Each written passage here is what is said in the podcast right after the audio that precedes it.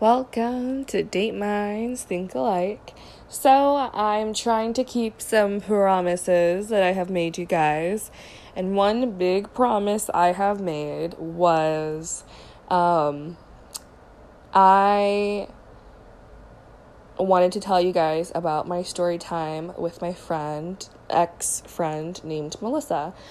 This story is more about what it looks like being the larger friend or the uglier friend or you know just maybe even the more insecure friend um, and what that dynamic can look like in a friendship. And i want to share my story because sometimes it's hard to spot until you hear someone else's story, or maybe you hear my story and you're like, wow, that really reminds me of mine. So, um, I just wanted to kind of get into it. So, first off, I was in college and I met a friend, and her name was Melissa.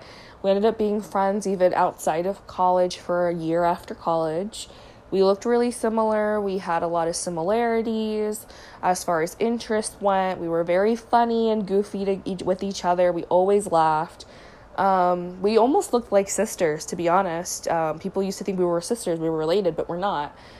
And um, in college, it was really cool because I would go over to her house. She lived right by campus, and I didn't. We would just, you know, eat bad food, talk about boys, and all this stuff. I was the one that was in the dating scene because she had a boyfriend. But um, when I had met her, she was already in a relationship. And as a lot of people may have noticed based off their friends or even by themselves, when someone's in a relationship, they act extremely differently than when they're single. Some people, when they're in a relationship, they act more tame. Some people act more distant. Some people act more, you know, domesticated or crazy. Some people act insane when they're in relationships. It's just people are all different, right? And the reasons why can be a variety of reasons, but when she was in a relationship, she was extremely domestic and com- complicit. Like she was very, you know, together and very loving. But when she was single, she would be very like everyone everyone is um it's an open field you know everyone is for me.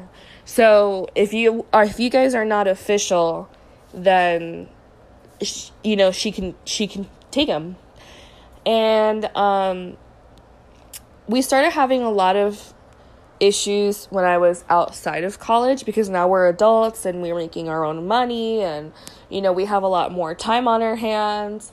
And so I decided to move to a city that was really close to her so that we can hang out all the time even though I originally didn't live anywhere near that city. And so um, I only lived like 30 minutes away from her after college because I wanted to be around her. And we were like sisters. So we ended up um, starting to have little issues, and the first issue we had um, was one time she called me and she's like, I just went through a breakup and I'm really bored at home. She's probably been single for a couple of weeks, which is like years for her, but the relationship was only like three months in total. So it wasn't a very big breakup. And she's like, I'm extremely bored. You know, I'm not used to being by myself. And like, I want to go to a bar and let's just hang out there. And I said, No, uh, I don't want to do that because I'm dressed really bad. Like, I'm dressed like a mom. I'm literally at the mall just picking up a couple of things. I just have like a, a hoodie on and like jeans, and I look like a mess. She's like, no, no, no, don't worry. I'm home. I'll dress super casual like you, and we can just go downtown. I'm like, okay, but only if you dress casual. She's like, yes, I'll be there in 40 minutes. I'm like, that's fine. I'm 45 minutes away. I'll meet you there. So I drive downtown and I meet her, and she is already like when she steps out of the car, she's wearing like booty shorts She's wearing a super low cut shirt. She has like red lipstick on. She has her face beat to the gods. You know, she looks really good. Like, she looks like she's gonna go clubbing and bar hopping. But she told me she was gonna dress casual, and I have seen her in casual clothes, and that was not it. The outfit she has had like had at the time was like date night, sexy clothes. But she told me she was gonna wear casual clothes. And I looked like a mom. Like I literally looked like I was just going on a Walmart run and then I have someone next to me that looks like they're gonna, you know, skip the line of a of a club because they're one of the better looking people. And it was really um I think that was one of the first moments I realized that maybe she wasn't a good friend because uh, I know it might seem stupid to some people, like, it's just an outfit, who cares? But when your friend purposely is trying to make you look ugly, to make themselves look better, which is what that is that what that's fully what that is. Um, that's not a good friend. A good friend would have said, "You know what? Let's move it to an hour out so you can go home and get dressed." Or you know what? Fine, like let's go tomorrow when you're when you're able to get home and and you know wash some good looking clothes and like we can head out and look dressed, you know, to the nines but instead, she made sure that she looked good and ready, you know, waxed this, shaved that, and I'm over here looking like, you know, like I just came out of Goodwill. Like I, I looked really rough, you know, I looked rough. So as soon as she steps out of the car, you know, I tell her, like, what are you wearing? Like, you're dressed really nice. You said this is going to be extremely casual. And she's like, oh, what do you mean I am dressed casual? Which I have known her for years. I know what casual is to her, and it wasn't that.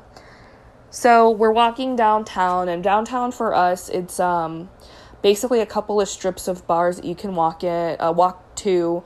And um, there's also a lot of clubs there. So I was 100% not dressed to go to a club. I was wearing sneakers. Like I was wearing like like the type of outfit you would wear when you know you're going to have a really long day and you just want to be comfortable. Like that's what I was wearing, you know?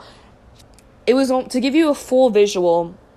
It was almost the equivalent of me wearing pajamas and her wearing like a prom dress. Like the the, the stark difference between us. It wasn't even like cool looking. Like I barely had makeup on. I just I looked rough. So uh, she was like, "Let's go, let's go to this this club over here." I was like, "I'm not. I don't feel comfortable with that. I'm not dressed for that." She's like, and she's wearing high heels and everything, and I'm like, no, I don't I don't really feel like I'm dressed for that. Like I wouldn't even be able to get through the door. And then she's like, "Oh, okay. Well, we don't have to. Let's let's just walk down here and we'll find a couple bars." And so we're walking and she's getting catcalled by all of these uh the, the doormen, the security guards at the bars and the clubs would call, catcall her like oh what you doing baby? Oh like hey you want to you want to get into the bar? You want to get into the club? Like you know they were trying to just basically poach her for her to be you know an extra girl on the floor and you know to bring attract more guys.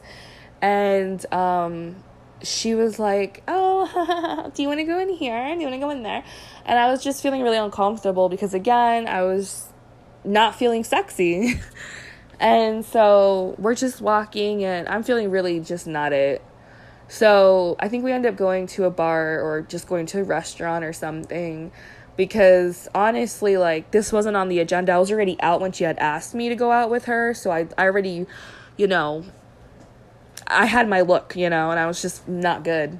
So, um, eventually that night, she, like, tells me, she's like, I never get catcalled unless I'm with you. And the way I interpreted that was uh, I only look better when I'm with you, which means you're the ugly friend. You're the friend that makes me look attractive. And a lot of girls do that, especially at clubs and stuff. They'll surround themselves with friends that they think are ugly, and that makes them look better. Um, and you see it a lot, a lot of times Um, because again, if you surround yourself with people that are like dressed like in pajamas and you're dressed in like a sexy, glittery prom dress, like, of course, you're gonna look at the prom dress girl, right? Because everyone else is wearing pajamas and they're not there to draw attention. And so it just kind of was the first step of me officially being like, this is not someone that's out for my best interest. And there are some people out there that you will discover that will take you to stores and be like, oh, this is a really good shirt on you. And it actually looks really ugly. Or, oh, yeah, that hairstyle looks really nice on you. When it doesn't, because they want to make themselves look better when they're next to you. And they'll give you bad advice. Um, or if you tell someone, hey, I want to go on a diet, those are the people that are like, you don't need a diet when maybe you do. And it's because they want to look better. And because of all of this and all these things that we were going through, um, that was, I would say, the very first time I realized that she really wasn't um, looking out for my best interests. And um, the same way people rationalize a lot of crazy stuff, I was like, oh, well, the reason why is because she's, you know, had a breakup and this is how she is when she's single. And I don't want you guys to think that she was mourning the breakup because, like I said, she had only been with him for three months the thing that she was mourning was probably just having company in general like just she didn't want to be bored. But it wasn't like sadness and crying it was like oh I'm, i want my next boyfriend because she is a serial dater she has to be in a relationship. And so that being said i just started rationalizing well this is just how she is when she's single and i cannot wait for her to be in a relationship. I can't wait. And um you know i just I don't know what I was thinking because it, it did start to get worse. Um, there was a lot of other instances that happened. Um, it was a very one sided relationship, I felt like. Um, I lived 40 minutes from her. Um, in traffic, it could well be over an hour because there was a lot of traffic here, especially during peak hours and she would always make me drive to her and she would never drive to my side of town. She would always make excuses like it's my birthday you have to drive to this side of town. Um, i'm not feeling well you have to drive to this side of town. Oh well it's a holiday and and you know i, I my feet my feet hurt you have to drive. At one point she had a surgery and um, she made me constantly drive to her section in town for like two months. And it's ridiculous because the recovery time of the surgery was probably a week. You know, she was already working, she was already driving to work, all these things, and she was really milking it. And again, you guys might be like, you are so insensitive. She had a surgery.